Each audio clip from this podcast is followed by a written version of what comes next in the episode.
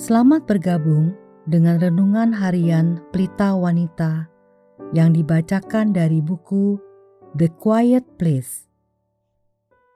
Pembacaan Alkitab hari ini diambil dari Mazmur 69 ayat 31 sampai 37.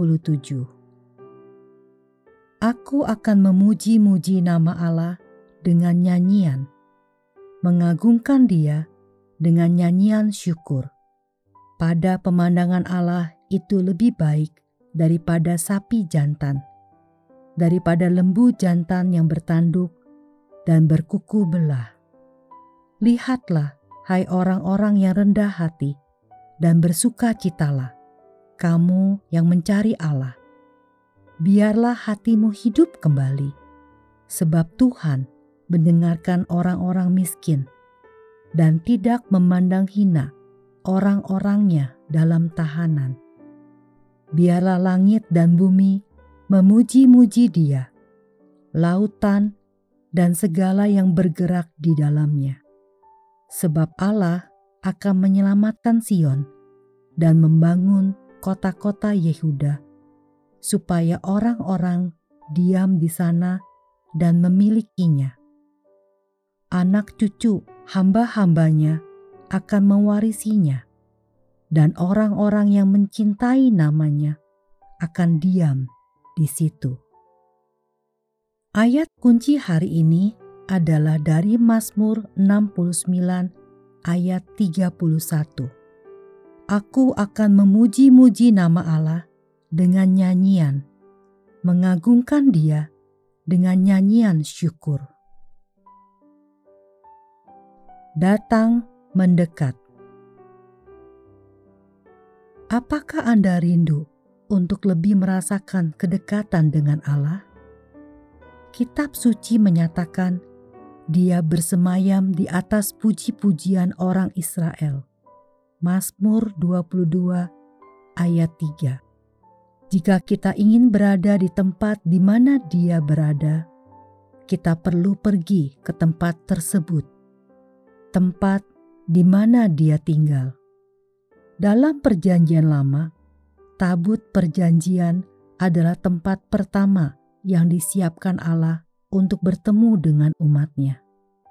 Di depan pintu masuk ke tempat Maha Kudus, kursi suci di mana Allah menyatakan kehadirannya, berdiri sebuah mesbah dengan kemenyan, di mana setiap pagi dan setiap petang seorang imam akan mempersembahkan aroma manis yang melambangkan doa dan ucapan syukur dari umat Allah.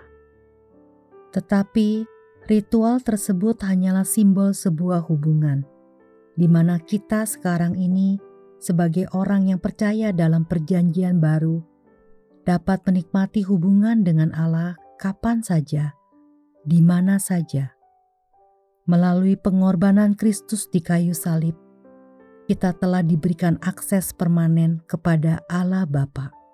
Kapan saja kita dapat masuk melalui pintu gerbangnya dengan nyanyian syukur ke dalam pelatarannya dengan puji-pujian. Mazmur 100 ayat 4 Jika kita menginginkan kehadirannya, pujian dan ucapan syukur – selalu dapat membawa kita ke sana. Jadi, lihatlah apa yang terjadi ketika Anda membuka hati sekali lagi kepada Allah. Mengangkat mata dan suara Anda untuk mengagungkan kebesarannya dengan ucapan syukur.